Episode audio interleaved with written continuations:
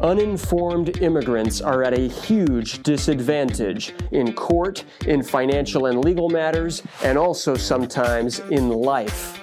Well, what can we do about it? I'll tell you what.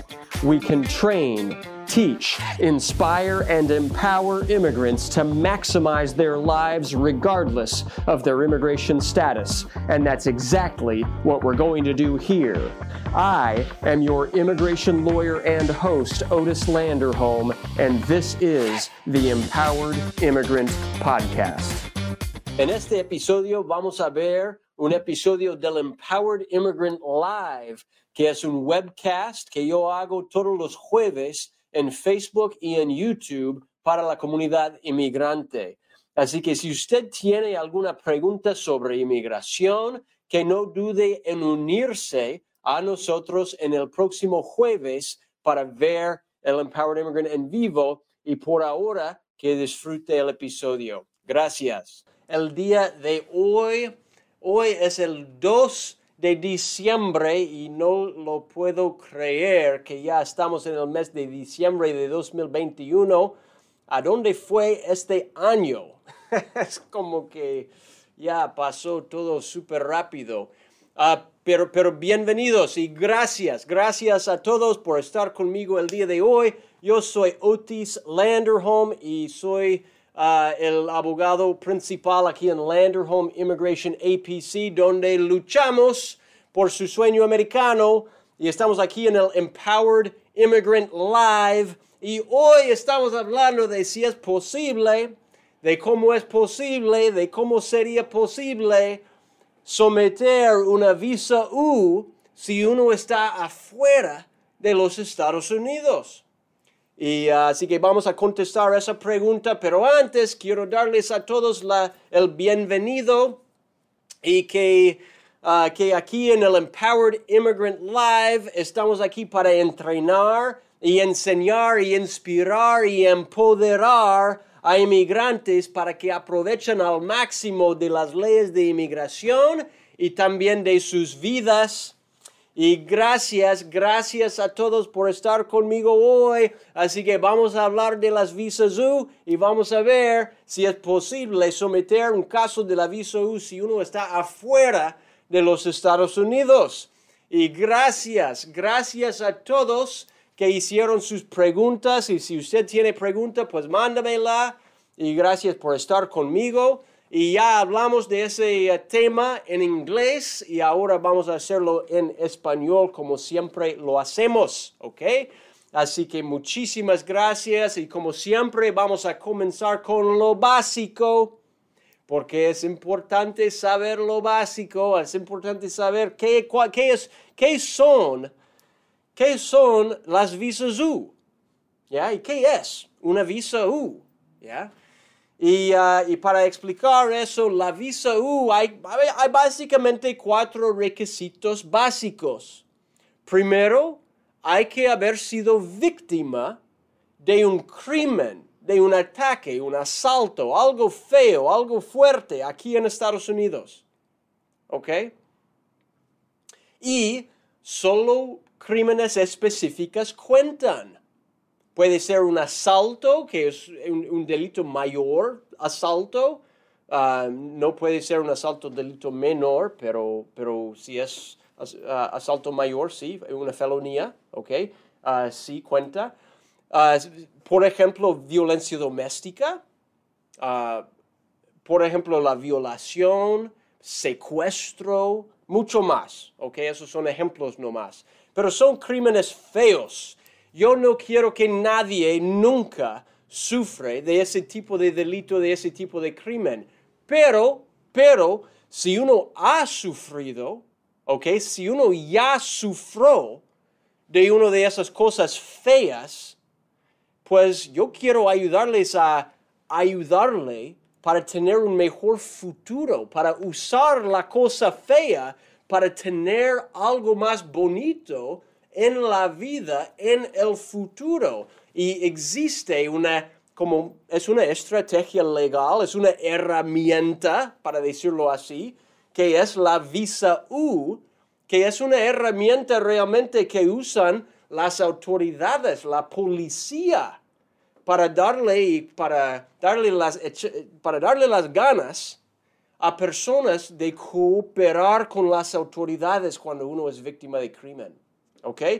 ¿Y cuáles son los requisitos básicos? Uno, hay que haber sido víctima de uno de esos crímenes aquí en Estados Unidos. Dos, hay que haber, hay que haber ayudado, cooperado en la investigación o en la prosecución de ese crimen.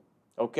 Y tres, hay que haber, hay, hay que haber sufrido un nivel de daño bastante alto. Y cuatro, el último, hay que ser, entre comillas, admisible Ah, o si no, si es inadmisible, hay que pedir perdón.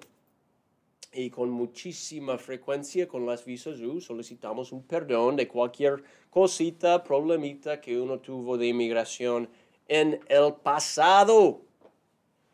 Es una manera para poner el pasado en el pasado y para tener un mejor futuro.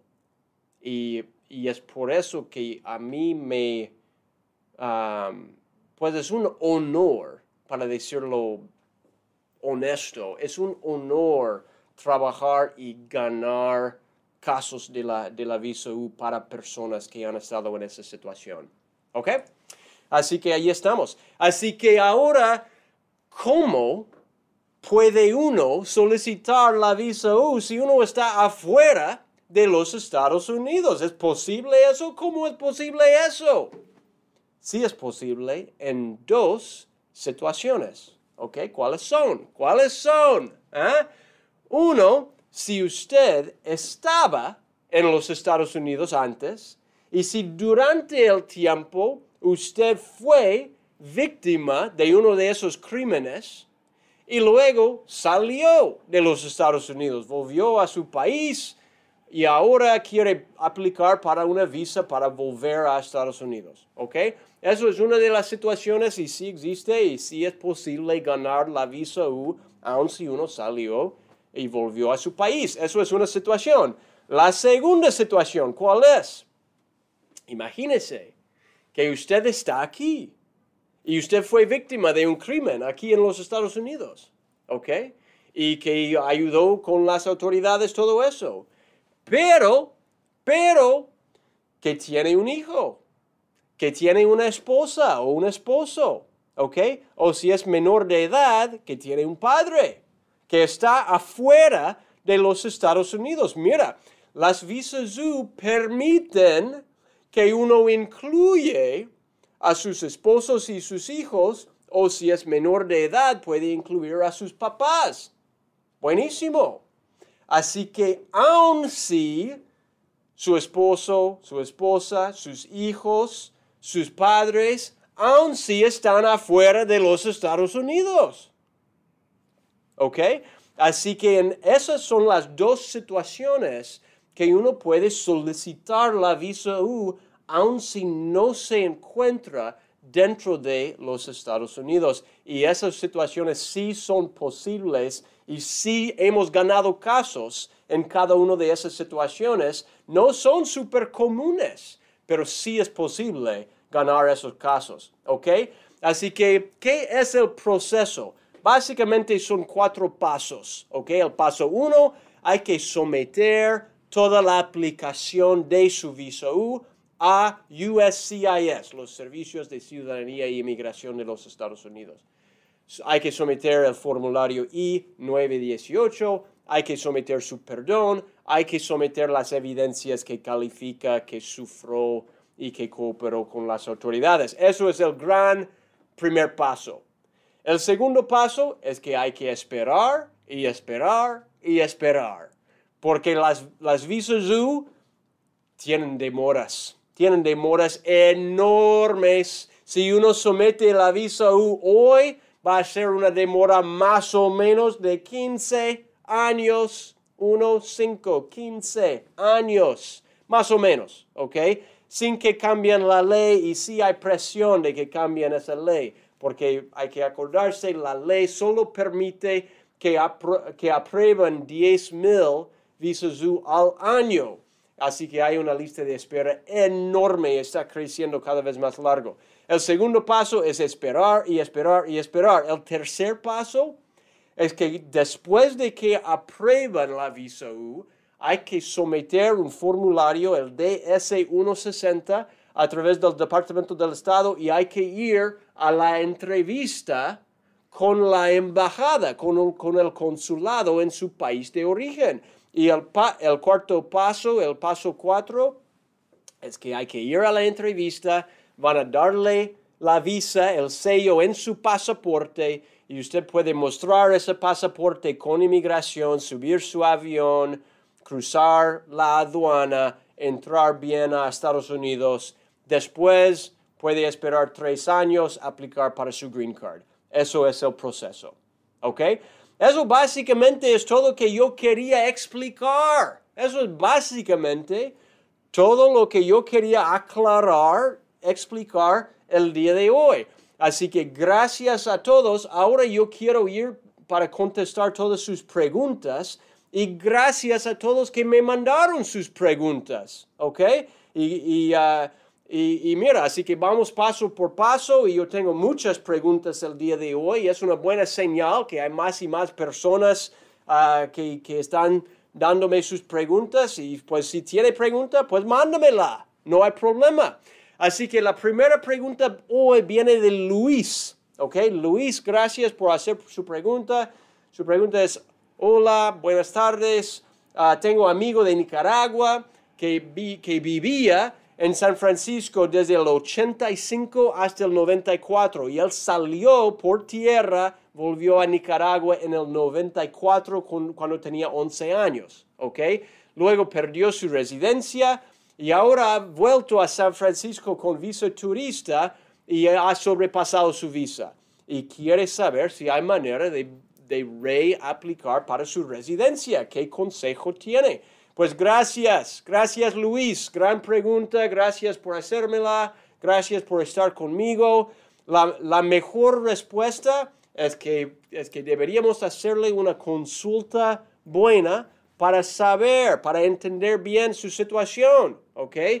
Algunas preguntas que yo tengo para su amigo es si él tiene relación actualmente, porque como él entró con visa turista, si él se casara, ¿ok? Con una ciudadana estadounidense, pues podría tal vez ayudarle, ¿ok? Otra pregunta es si él tiene miedo de volver a Nicaragua. Tenemos muchos clientes de Nicaragua y tenemos muchos clientes que están solicitando asilo por la situación política en Nicaragua. Así que eso sería tal vez una opción. Deberíamos hablar más de eso en una consulta legal. ¿ok? Asilo no es fácil, ¿ok? Así que hay que hacer una consulta completa para saber si es recomendable o no. Y otra pregunta es que si él ha sido víctima de un crimen uh, o un abuso, un maltrato, algo así aquí en Estados Unidos, porque tal vez tendría una opción del aviso también. Así que que, llame mi firma, que llame mi oficina y, y algo que quiero yo explicar para todos, que no sé si estamos todos claros, que cada persona que llame mi oficina puede recibir una evaluación gratuita, gratis, ¿ok? Y, no es con un abogado, es con uno de los intake specialists, especialistas, ¿ok?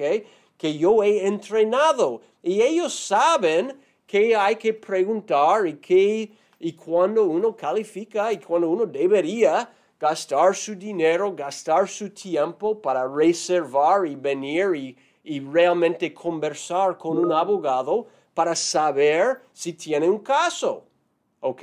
Así que um, eso es una opción para todos y si tiene, uh, si tiene eso, pues, uh, o si le gustaría, nadie pierde nada en hacer la llamada, ya que no cuesta nada, cada persona lo puede hacer, así que llámenos, no hay problema, para ver si tiene caso, para ver si vale uh, venir para la consulta formal. Ok, bien, gracias, Luis. La siguiente pregunta viene de Samuel, ok. Samuel, su pregunta es que uh, es, más, es una pregunta más seria, ok. Que yo fui asaltado sexualmente por varios hombres cuando yo era niño aquí en Estados Unidos. Pero acá, pero este año acabo de hacer el reporte a la policía y ellos comenzaron a hacer la investigación porque yo comencé a ver una psicóloga y mi pregunta es si califico yo para la visa U. Wow, uh, Samuel, gracias, ok, gracias por hacer esa pregunta. Es horrible lo que usted ha sufrido, es horrible. Gracias por compartirlo, ok, conmigo, con nosotros. Y Samuel, quiero que usted sepa que usted no está solo. No está solo. No sé si usted lo sabía, pero según las estadísticas, más que 80% de las mujeres en los Estados Unidos, ¿ya? Y más que 40, 43% de los hombres aquí en Estados Unidos reportan que han experienciado, han vivido, han sobrevivido alguna forma de abuso o de maltrato sexual. Así que hay que saber que no está solo y yo lo sé porque con, con mucha frecuencia ese tema sale dentro de una consulta legal y dentro de una consulta de inmigración, porque a veces ese detalle ayuda a un caso de inmigración. ¿Ok? Es horrible que uno los, los, sobrevivió, que uno los sufrió, ¿verdad? Pero, pero lo podemos como, lo podemos como uh, explicarlo para darle a uno una mejor oportunidad para, una mejor, para un mejor futuro. ¿Ok? Y eso es mi meta. Y Samuel, gracias. Gracias por compartírmelo. Y sí, que sí, que sí, en mi opinión tiene una visa U fuerte. ¿Ok? Porque la, el abuso sexual sí es uno de los crímenes que califican para la visa U. Y oh, ay, espera, espera, ¿qué pasa si el crimen pasó hace tantos años, pero acabo de reportarlo ahora? Pues sí, y yo he ganado casos en esa misma situación. ¿Ok? Yo he ganado esos casos. Así que yo sé que sí es posible. ¿Ok? Y bien hecho, Samuel, bien hecho por haberlo reportado. Seguro que eso no fue fácil y bien hecho, buen hecho por haberlo comentado, por haberlo dicho, declarado con la psicóloga. Bien hecho. Nadie debería sufrir de esas cosas, pero hay que saber que no es solo que otras personas lo han sufrido también y que hay, existen maneras, existen beneficios, existen cosas, programas que, que, usted puede aprovechar, ¿ya? Para mejorar su vida. Así que gracias. Ok. Ah, la próxima pregunta viene de Douglas. Ok, Douglas. Ah, su pregunta es que mi tarjeta de residencia va a vencer en marzo de 2022, en tres meses. Y uh, y, pues yo acabo de aplicar para la ciudadanía y la pregunta es si hay una manera um, para extender el green card o si necesito someter la renovación. Buena pregunta, Douglas, buena pregunta. En mi opinión, en mi opinión, el mejor consejo en su caso es que sí, que somete su I-90, el formulario para renovar su green card. Yo sé que a lo mejor su caso de la ciudadanía va a ser aprobado antes de que vengan con la nueva tarjeta, pero aún así yo recomiendo renovarlo. Ah, ¿Y por qué? Básicamente por dos cosas. Uno, que tiene más flexibilidad de pedir una estampilla en su pasaporte para poder viajar si lo necesita. Y dos, tiene más flexibilidad para pedir una estampilla para demostrar permisos de trabajo, autorización de, de empleo. ¿ok? Imagínese que pierde su trabajo, espero que no pase, que pierde su trabajo y luego quiere aplicar para otro trabajo, pero su green card ya se venció. Pues es mejor para usted ya tener los recibos, ya poder mostrar que tiene en camino la renovación junto con su aplicación de la ciudadanía. ¿Ok? Eso es mi mejor consejo, Douglas. Gracias. Si podemos ayudarle con eso, avísenos, no hay problema. Ok, la siguiente pregunta viene de Malik. Malik, gracias, gracias. Así que uh, su pregunta es, hola, si inmigración me acusó de un fraude matrimonial, ¿ya?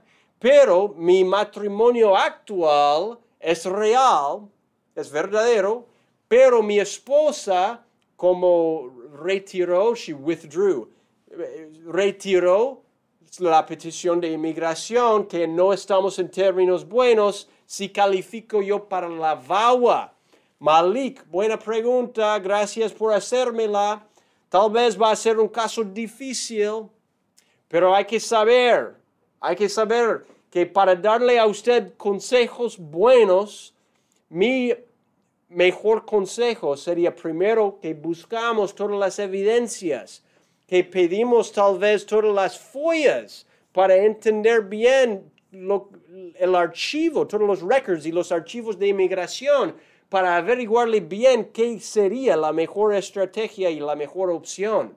Que no somete un caso de la VAWA sin realmente pensarlo bien. Porque para ser elegible para la VAWA, hay que haber sido víctima de un abuso, de una crueldad extremo por su esposo, por su esposa. Y aquí dice que, que, usted y su esposo no están en términos buenos, pero ¿qué realmente pasó? ¿Fue, ¿Hubo un abuso? ¿Hubo una crueldad extremo? ¿Ok? Así que vamos a tener que conversar bien eso. Usted también dice que inmigración le acusó de fraude matrimonial pero la pregunta es si eso, si usted realmente cometió fraude matrimonial y si inmigración realmente como declaró, tomó la decisión, ¿ok? Bajo la sección 204C, que usted es culpable de fraude matrimonial. Hay que ver eso dentro de sus records, ¿ok? Así que eso es mi mejor consejo. Primero llame a mi oficina, podemos ayudarle con todo eso. Bien, gracias Malik, gracias. La siguiente pregunta viene de Clerepatra. Clerepatra, gracias. ¿Ok? Dice, uh, buenos días, que estoy en Estados Unidos con Green Card de dos años y en abril de este año yo me inscribí en el Army y ahora califico para la naturalización. Pero mi esposo estadounidense sometió por divorcio, va a divorciarme. ¿Y ahora qué hago? Ok, Cleopatra, pues gracias, gracias por su pregunta, gracias por hacérmela y lo siento que está entrando en un proceso de divorcio. Ok, pero gracias por su servicio allí en, los, en el Army. Y primero hay que saber que puede recibir el I-751 para extender su residencia aún con el divorcio y que sí, ah, también ah, uno puede ganar, recibir la naturalización, la ciudadanía, aún con un proceso de divorcio. La pregunta principal para inmigración va a ser si el matrimonio fue en buena fe, si el matrimonio estuvo bueno desde el principio. Y si sí, pues debería, debería estar bien pero va a querer ayuda profesional con eso, porque si cuando uno recibió un green card a través de un matrimonio y ahora hay un divorcio, a veces inmigración va a hacerle muchas preguntas. Espero que eso le haya ayudado. Si tiene más preguntas de eso, llama a mi oficina, no hay, no, hay problema. ¿Ok? Así que um, tengo otra pregunta aquí de Greg. ¿Ok? Greg. Greg dice, abogado, yo apliqué en agosto de 2016 y recibí una carta de bona fides, de, buena, fe, se llama, ¿ya? Uh, para la visa U. Supongo que eso sí es la visa U, pero ya no he oído nada más y más yo apliqué para permiso de trabajo en septiembre de 2016, pero no me ha llegado nada. ¿Qué hago? All right. Greg, gracias. Gracias por su pregunta, gracias por estar conmigo. Y mira, la, uh, las visas U sí toman mucho tiempo, ¿ok? Sí toman mucho tiempo, pero usted ha esperado ya, ya bastante y sometió su caso en 2016. No debería tardar mucho más. Luego, hablando de la tarjeta, pues una estrategia una estrategia sería reaplicar para otro permiso de trabajo si no le ha llegado, ¿ok? Si no le ha llegado uh, su permiso de trabajo. Porque a veces, eso es un poco, poco detallado. Mira, cuando uno aplica para la visa U, hay dos opciones para conseguir el permiso de trabajo. Uno es bajo la categoría A19, que es a través de la visa U cuando está aprobado, cuando la visa U está aprobada.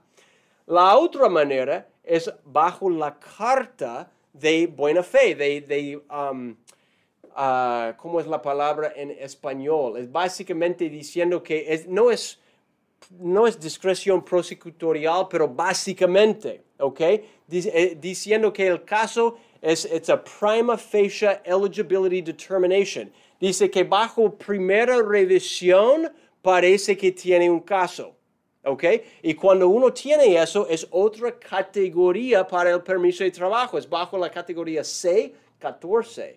Así que hay que ver, y lo que yo recomiendo, Greg, para usted, es que fíjese bien en los papeles de la aplicación para su permiso de trabajo. Si fue sometido bajo la categoría A19, pues a lo mejor va a tener que someter otro bajo, bajo la categoría C14 para que lo reciba más antes.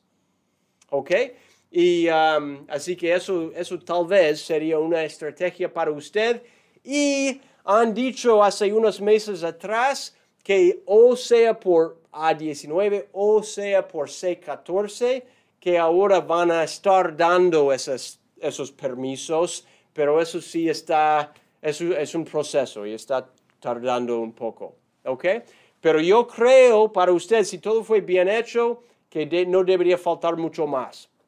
Espero que eso haya servido de algo, Greg. Muchísimas gracias. Ok, eso es todo que yo tengo, uh, eso es todo el tiempo que tenemos para el día de hoy. Muchísimas gracias a todas y todos.